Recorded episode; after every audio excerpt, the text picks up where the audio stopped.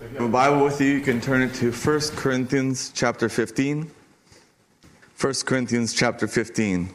After the Gospels, after Acts, after Romans in the New Testament. This is what it says. Now, brothers, I want to remind you of the gospel that I preached to you. This is Paul speaking to the church in Corinth. Now, brothers, I want to remind you of the gospel I preached to you, which you received and on which you have taken your stand. By this gospel you are saved, if you hold firmly to the word I preached to you. Otherwise, you have believed in vain. For what I received, I passed on to you as of first importance that Christ died for our sins according to the Scriptures, that he was buried that he was raised on the third day, according to the scriptures, and that he appeared to Peter and then to the twelve. After that, he appeared to more than 500 of the brothers at the same time, most of whom are still living, although some have fallen asleep. That's a reference for death. Then he appeared to James, then to all the apostles, and last of all, he appeared to me also, as of one abnormally born. And then we're just going to skip ahead to verse 11. Whether then it was I or they, this is what we preach and this is what you have believed. But if it is preached that Christ has been raised from the dead, how can some of you say there is no resurrection of the dead? If there is no resurrection of the dead, then not even Christ has been raised. And if Christ has not been raised, then our preaching is useless, and so is your faith. More than that, we are then found to be false witnesses about God, for we have testified about God that he raised Christ from the dead. But he did not raise him if in fact the dead are not raised. For if the dead are not raised, then Christ has not been raised either. And if Christ has not been raised, then your faith is futile and you are still in your sins. Then those also who have fallen asleep in Christ are lost. If only for this life we have hope in Christ, we are to be pitied more than all men. And I hope we don't stop reading there.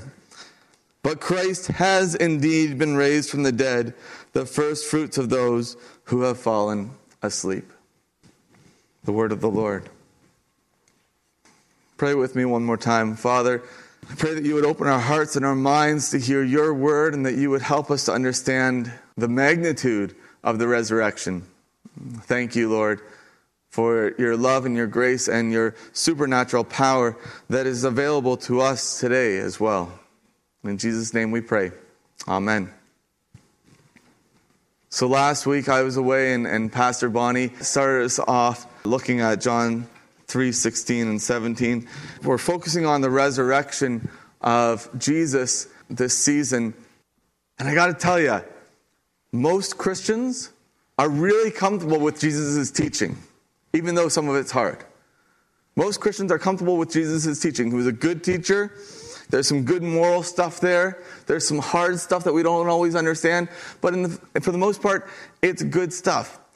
We're also comfortable with, with the crucifixion. Although it's bloody and gory and, and, and kind of gross, we understand that Jesus died for our sins, and we like that because it means that we can be forgiven. And that's, that's a great thing. And so we're fairly comfortable and confident with the crucifixion.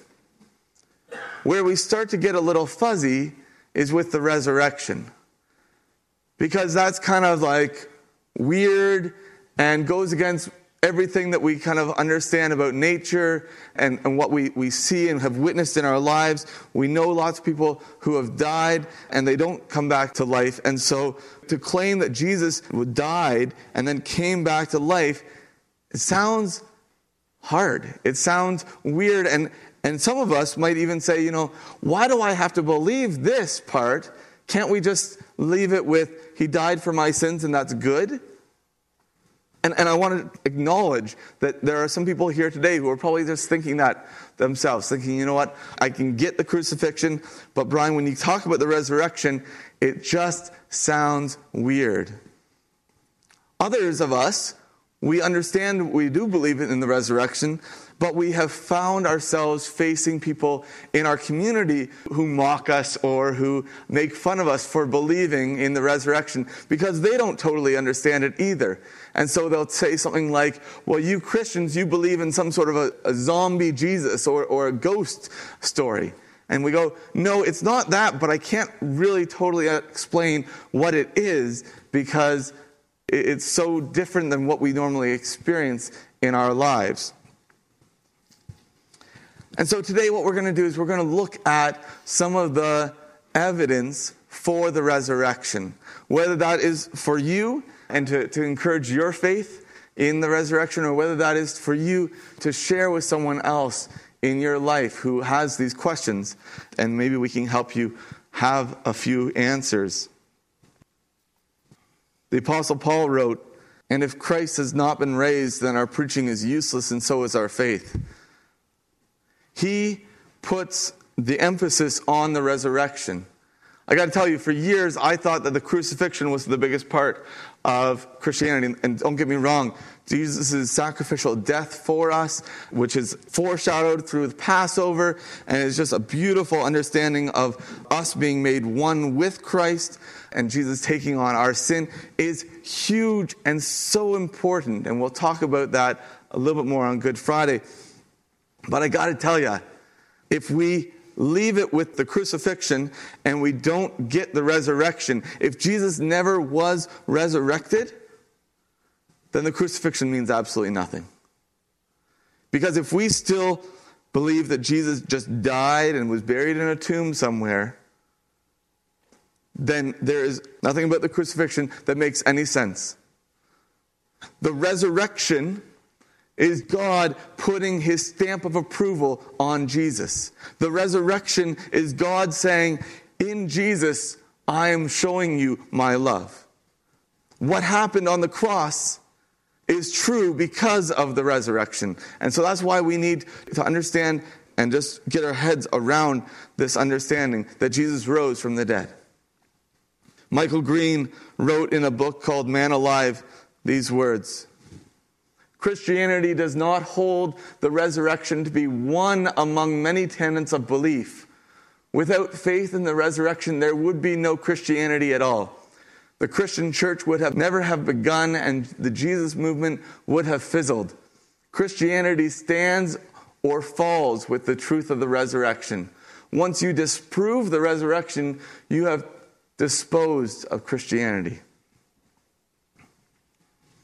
And so for the next few minutes, I want to look at three parts of evidence that show the validity of the resurrection.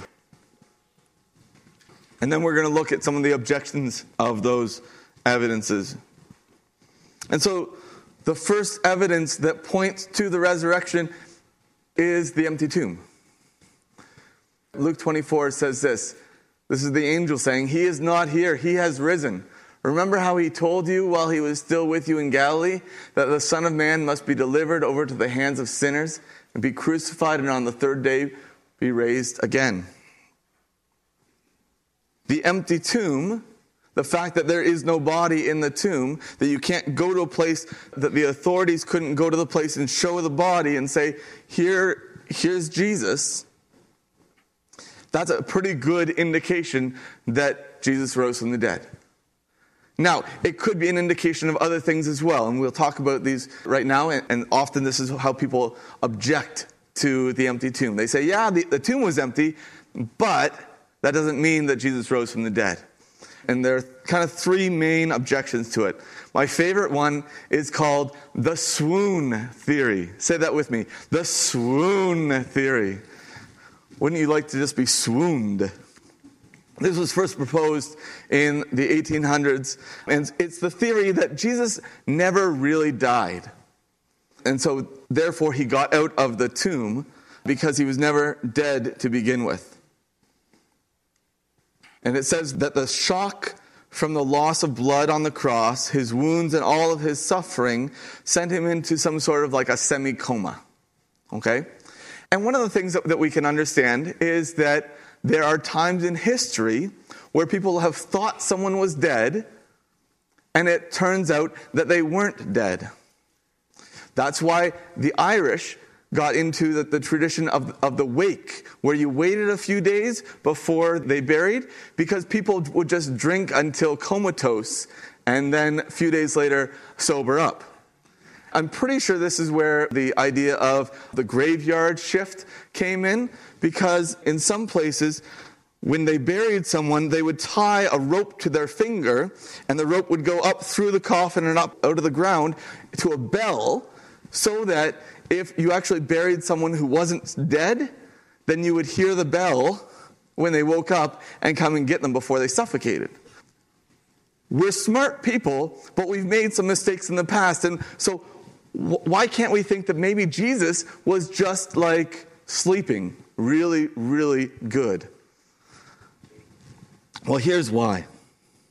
The fact is that the people who talk about some of these theories they make sense until you actually look at the evidence, until you actually think about it with logical minds. And the fact is that if this theory is true, if somehow Jesus walks out of the tomb, appears to the disciples, and the disciples say, Hey, he was resurrected, that means that Jesus successfully survived severe beating and the loss of blood of those beatings then crucifixion and further loss of blood, a spear being thrust into his side, which again drained more blood. He goes comatose. He goes into the, they lie him in the grave, and then three days later, he wakes up without water. He hasn't had any water. He wakes up, is able to roll away the massive stone, disarm and scare away Roman soldiers, well trained Roman soldiers, well armed Roman soldiers, then walk the seven miles to Emmaus on feet that have been pierced by nails and convince everyone, hey, I'm resurrected and see, I'm absolutely perfectly okay. It doesn't make a whole lot of sense. Furthermore, and this is one of the things I, I love uh, about some of this stuff. Furthermore, there is now medical science today's modern medical science that is showing us that Jesus actually was dead. And here's what it, says Dr. Alexander Metherell, he has two doctorates, one in engineering and then a medical doctorate. He talks about the crucifixion as a slow death of suffocation that leads finally to cardiac arrest. That's how, how someone would usually die with the crucifixion. Um, we won't go into a whole lot more detail. However, with that, and this part is from this book called The Case for Christ, and we have copies of this at the front door. And anybody who would like to do more research on the resurrection or other parts of evidence for Jesus, please take a free copy before you leave. This is what it says in this book. Metherell says, even before Jesus died, and for those of you who either get squeamish or don't understand medical phraseology, don't worry about this. It just means, uh, I'll explain at the end. What he says is the hypovolemic shock would have caused and sustained rapid heart rate that would have contributed to heart failure, resulting in a collection of fluid in the membrane around the heart, which just means so there's fluid buildup around the heart called the pericardial effusion, as well as there would have been fluid around the lungs called pleural effusion. And so there's this buildup of fluid as he's dying of suffocation and a heart attack. This buildup of fluid will have come around the heart and the lungs. Why is that important? Because when the Roman soldier comes, he thinks Jesus is dead, and so instead of breaking his knees to make him die quicker, he takes his spear and he shoves that through Jesus' side. The spear goes in through the ribs, through the lung, and pierces the heart. And so once it's pulled out, out comes the fluid that's been around those organs and the blood. And that's absolutely consistent with what we read in the Gospel of John, where John says that water and blood came out. Now, the cool thing is, John's not a doctor. Luke was the doctor, John wasn't. And so John would have had no idea what he saw or why that was important. But he knew it was important. He wrote it down. God preserved it for us. And now, 2,000 years later, we have a doctor who is saying, yeah, and that's exactly what it would have been like if he was dead. If he was still alive, then the water and the blood wouldn't have come out in that gushing way. You would have had a arterial bleed. So, was Jesus just faking it? Probably not. But there's another objection, and this is the objection of the stolen body. The stolen body theory. Okay, so maybe Jesus was actually dead and someone just took the body. It's possible, right? In fact, this is what the main conspiracy theory was. In Matthew 28, we read that the chief priests had met with the elders and devised a plan. They gave the soldiers a large sum of money, telling them, You are to say his disciples came during the night and stole him away while you were asleep. And if this report gets to the governor, we will satisfy him and keep you out of trouble. So the soldiers took the money and did as they were instructed. And this story has been widely circulated among the Jews to this very day. Now, just so you know, the punishment for a Roman soldier to fall asleep on watch is death. And so, for these guys to agree to this, that sum of money must have been pretty good, and that safety net must have been pretty strong. So, the stolen body theory someone stole the body. Well, who would have stolen the body? We have three options. Number one, the Roman government stole the body. Number two, the Jewish authorities stole the body. Both of these don't really make a whole lot of sense because neither of them would have wanted people to believe that Jesus was the Messiah. And if they had stolen the body for whatever reason and then they realized that that was a, a mistake, they could have easily brought back the body. And so there's the third option. Maybe the disciples stole the body. That's the claim, right? So let's just think about this for a second. Number one, the disciples have absolutely no motive to steal Jesus' body. They were not highly motivated to have the unspeakable privilege to live penniless evangelistic lives, wandering around for the rest of their, lives, being beaten, whipped, thrown in jail, and put to death because of their belief for Jesus.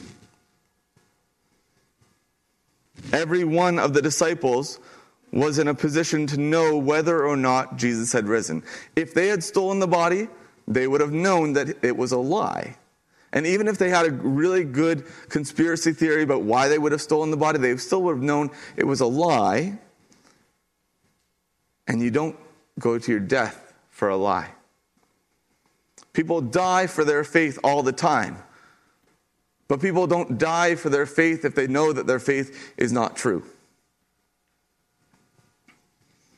And yet, these disciples were crucified, sawed in two, tortured because they believed that Jesus rose from the dead.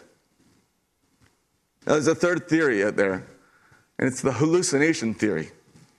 The disciples were just so wanting to see Jesus again that they had this like mass hysteria and hallucination and believed that Jesus actually did rise from the dead. Well, there's a few problems with this, right? Number one, if it's a hallucination, then there would have actually been a body, and the authorities could have easily gotten the body out and said, No, you guys are crazy. This is Jesus, he's dead. Number two, hallucinations don't happen in large groups like that. It would kind of be like saying to people here, Hey guys, do you remember the dream that we all had last night? It doesn't work like that. And remember, Jesus appeared not just to like five or 12 guys, he appeared to over 500 witnesses. Number three, the disciples actually weren't expecting the resurrection. And wasn't until Jesus actually was raised from the dead that they remembered that he had said it. They were completely in blanks. They were hiding. They were cowering.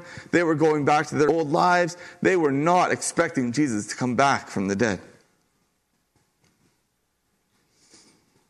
So, what are we left with? Well, the Bible records that more than 500 witnesses saw Jesus alive. Belief in the resurrection spread like wildfire. Timid fishermen and accountants suddenly became radically changed, and they refused to back down on their story of seeing Jesus raised from the dead. They held those claims under horrific torture. People like Peter, who, who were cowarding before a servant girl a few days before, a few days later, he was preaching to crowds that Jesus was resurrected. Jesus had, in essence, said to the crowd, I'll prove to you that I'm God by rising from the dead, and that's what he did. So, the biggest evidence that we have is that the tomb was empty. But it's not the only evidence we have. Second piece of evidence is the eyewitness accounts. For time's sake, we're not going to go into this too much, but just remember what it said in 1 Corinthians 15. Jesus appears to the disciples, he appears to 500, he appears to others like James, and he appears to Paul. He appears to all of these people. In the Bible, we have multiple accounts of the resurrection. We have them from at least six different vantage points from first person witnesses like John and Matthew, and then we have them from second person witnesses like Mark. Mark got his testimony from Peter. Luke did his research and talked to many witnesses and, and found it from that. Paul had talked to others as well as experiencing Jesus' resurrection himself.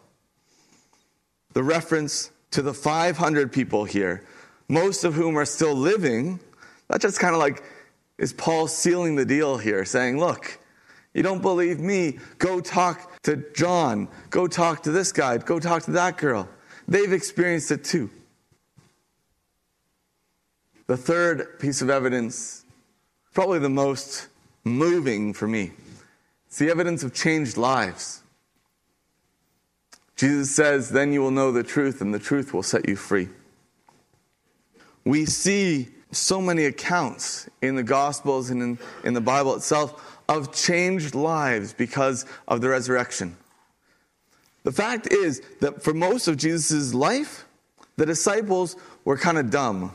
They were kind of dull people. Like they just didn't get what Jesus was about. They knew it, but they didn't live it out well. And that's understandable. And so, before the resurrection, Jesus is arrested, and what happens to the disciples? They all flee.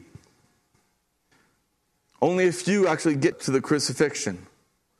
After the crucifixion, what happens to the disciples? Well, they go back to their everyday lives. They go back fishing. They hide in an upper room, scared that they're next. Mary Magdalene, she goes to the tomb on the first Easter sunrise with spices. Why? Not because she was expecting to see Jesus, she was expecting to see a body that she had to embalm. That's why she mistook him for the gardener. When the disciples heard the first eyewitnesses, they didn't believe them. When Jesus finally appeared to the disciples, their reaction is fear. They thought he was a ghost. Finally, he has to say, Touch me and see. He had to eat in front of them. He had to show them his wounds. He made them breakfast, for goodness sakes. He was showing, Look, guys, I'm back. A few weeks ago, we talked about Thomas, the doubter. Thomas wasn't present when the Lord appeared to the first disciples, and he wasn't interested in buying their story. He wanted to see it himself. Then, fast forward. Fast forward. And they experience the resurrection. They experience Jesus resurrected. And their lives are completely changed. One minute they're defeated, the next minute they're dynamic. One minute they are crushed, the next minute they are confident.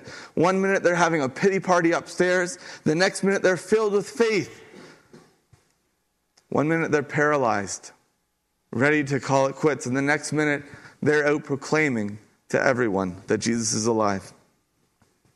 John Stott writes that the transformation of the disciples is perhaps the greatest evidence for the resurrection.